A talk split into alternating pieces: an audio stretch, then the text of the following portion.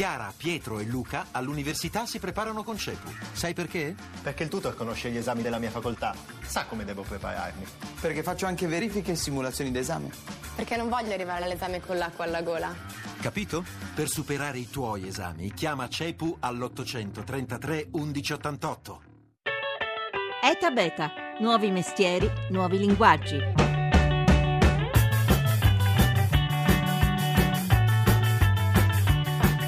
App sul cellulare, ma anche auto condivise, previsioni del traffico sui social network, città organizzate con orari intelligenti. Riuscirà la tecnologia a liberarci dagli ingorghi? Buongiorno, buongiorno da Massimo Cerofolini, benvenuti a Eta Beta 335 699 2949 per mandarci i vostri sms, 335 699 2639 per Whatsapp, siamo anche attivi su Facebook e su Twitter, cercateci dal sito etabeta.rai.it. Allora, sono oltre 1500, di cui 90 in Italia, le città che da oggi danno vita alla settimana europea della mobilità con un ventaglio di iniziative per ridurre l'impatto del traffico. Per scoprire le ultime novità sulle strategie in corso c'è con noi un grande esperto di mobilità urbana. Buongiorno a Michele Vianello.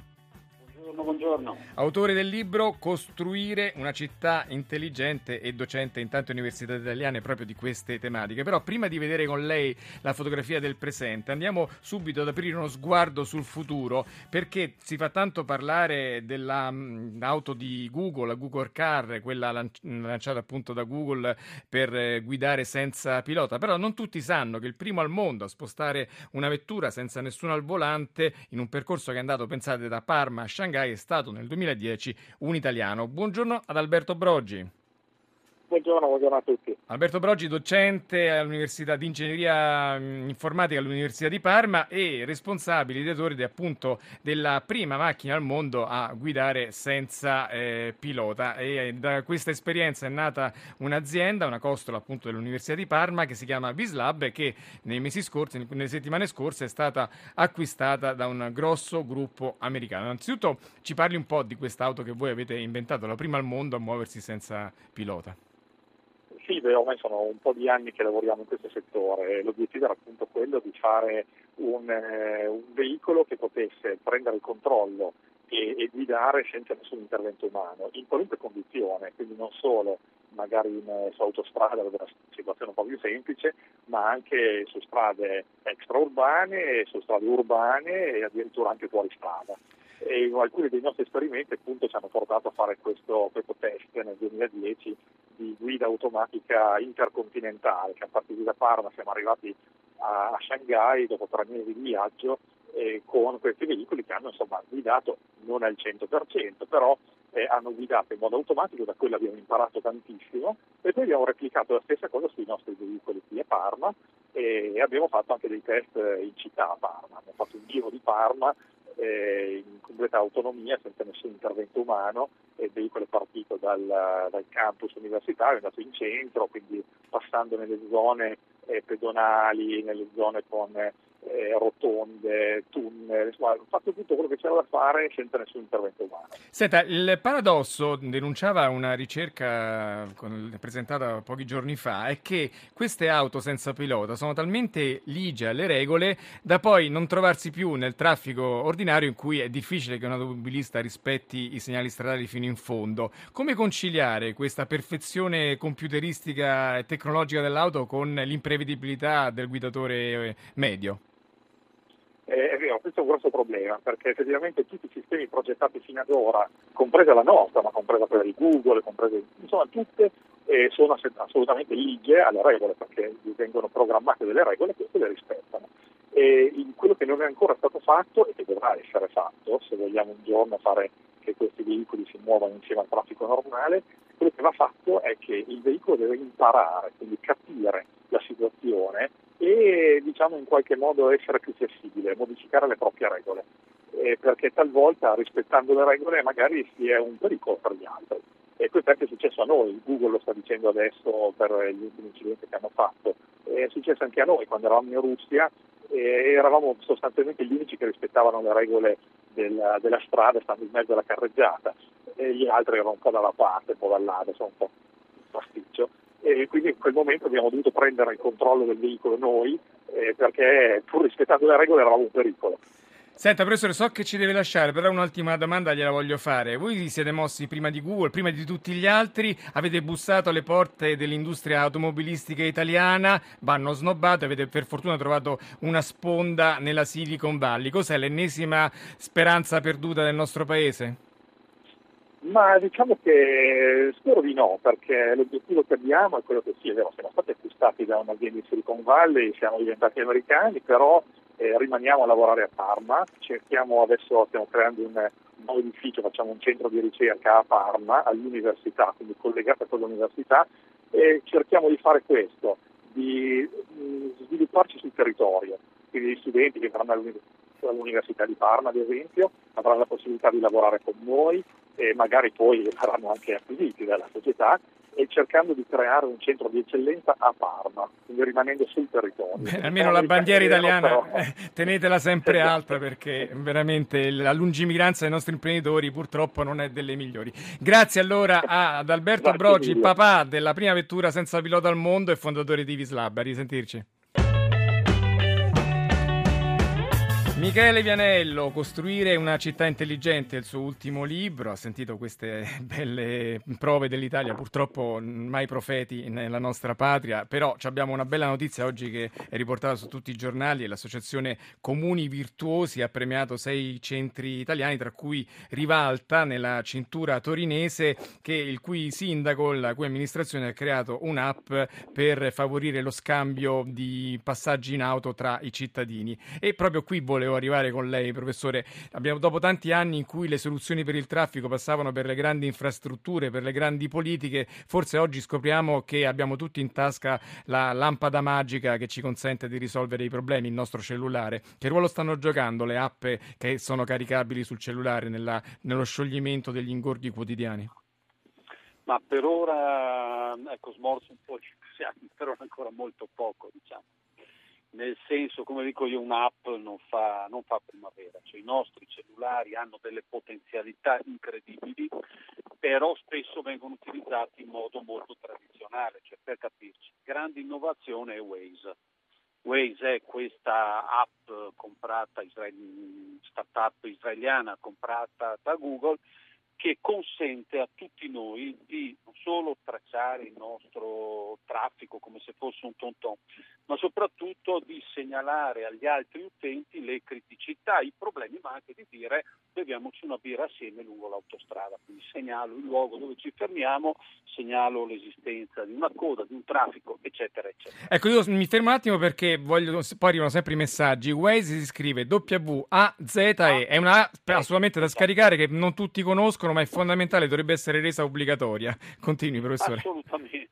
Assolutamente, Tonton ci fa causa il giorno dopo che l'abbiamo detto, però va bene. È gratuita, bene, peraltro. Quindi. Assolutamente gratuita e eh, si fonda su una cartografia molto, molto accurata, peraltro frutto anche questa del lavoro degli utenti. Quindi è tipica app, tipo, tipica iniziativa figlia della condivisione. Cioè, a me piace questa attività cioè lo sviluppare le app che favoriscano processi di condivisione fra le persone, perché alla base dei problemi di traffico e così via c'è spesso la nostra ignoranza, il menefreghismo, eh, lo scarso interesse e così via. Funzioneranno le macchine di cui abbiamo parlato prima nel momento in cui le persone assumeranno un atteggiamento civico, perché altrimenti l'automobile è civica perché la programmiamo, poi noi non siamo civici, facciamo dei bei disastri dei bei disastri stradali. Quindi a me piace molto il taglio Waze.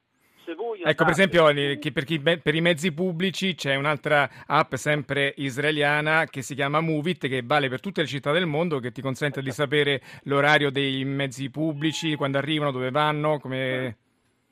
Ma tenga conto, ad esempio, che nell'aggiornamento che farà oggi il sistema iOS, cioè quello di tutti gli iPhone, di tutti gli iPad e così via, sulla cartografia ci saranno anche tutti gli orari degli autobus.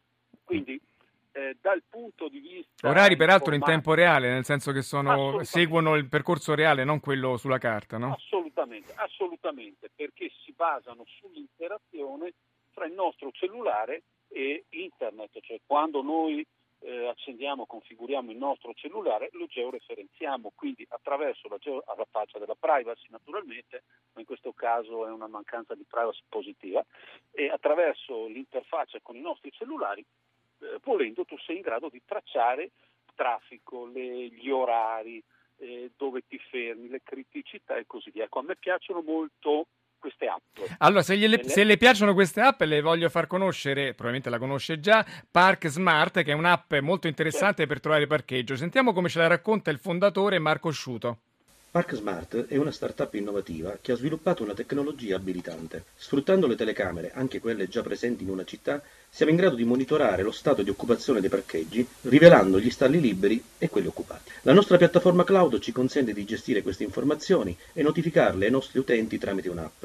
L'utente, tramite il suo smartphone, può interrogare il sistema e questo gli fornisce informazioni su dove trovare parcheggio. La ricerca può ovviamente essere personalizzata in base alla distanza per raggiungerlo, alla tipologia di parcheggio, per disabili, gratuito a pagamento, e alla dimensione del veicolo. Lo stesso sistema informa la pubblica amministrazione se vengono commesse infrazioni come auto in doppia fila o parcheggiate in divieto, consentendo ai vigili un intervento rapido e mirato. Allora, Michele Ianella ha sentito anche quest'altra app, ma mm, dicendo, volendo un po' tirare le fila di questa esposizione. No, ce ne sono, ce ne sono molte. Eh, l'importante è farle conoscere, almeno quelle, poi eh, non è che uno può fare pubblicità dell'una piuttosto che dell'altra, farle conoscere e cominciare nel pubblico, adesso dedicherò qualche riflessione al pubblico, nel pubblico ad adottarle. Il punto rilevante che è questo si totalmente trascurato è che ehm, manca soprattutto nel pubblico, perché secondo me Apple, Google, eccetera, già lo fanno, la possibilità di utilizzare i dati che l'uso di queste app mettono a disposizione, perché eh, la startup prima eh, si fonda sul fornire una serie di dati. Tanto è vero che lui dice a un certo punto, posso fornire anche alla pubblica amministrazione gli estremi per poter intervenire quando ci sono delle violazioni di traffico, l'ho appena, l'ho appena detto lui, non so se sia molto sì, legittimo, sì, però ok, si può fare. L'insieme di questo flusso di dati che proviene dagli autobus eh, che vanno a una certa velocità in determinati orari, non c'è in altri, le singole automobili, le biciclette, il nostro stesso camminare ci possono dare in tempo reale la mappa di ciò che succede all'interno della città. Ci pensi bene, messi a sistema eh, come diciamo noi in gergo, georeferenziati, cioè messi su una cartografia, l'insieme di questi dati ci raccontano gli atteggiamenti reali delle persone e consentono un'attività che nel mondo privato si fa, che si chiama predittività, che nel pubblico assolutamente non si fa. Cioè l'insieme di questi dati ci può consentire di scegliere misure in materia di traffico che si basano non su studi astratti, ma sui comportamenti reali delle persone. Questo è il grande orizzonte, quello, questo è ciò che io consiglierei oggi alla pubblica amministrazione italiana, cioè di, in, in accordo ovviamente con i privati, questo non lo fa solo il pubblico, in accordo con i privati, raccogliere infinite quantità di dati, poterle mappare georeferenziare e sulla base di questo costruire i piani di traffico, l'educazione stradale, quel N tipo di attività che però hanno bisogno di dati di conoscenza. Oggi i dati della conoscenza li abbiamo tutti, tutti. Il problema è che non li mettiamo a sistema, non li mettiamo intendo il pubblico, perché insisto, Apple eh, piuttosto che mm. Google, piuttosto che i grandi certo. del mondo, secondo me questi dati. Senta, un'altra, e senta un'altra grande, sì lo so infatti, e se li fanno pure pagare in qualche caso, come nel comune di Boston paga Uber per avere i dati sui movimenti eh, certo. nelle città. Eh, a proposito di eh, Uber, certo. ecco una grande novità in arrivo sono appunto l'aumento di queste app che consentono di dividere la macchina, di dividere il taxi, tutto con le mille polemiche che si portano dietro. Qui cosa prevede, professore?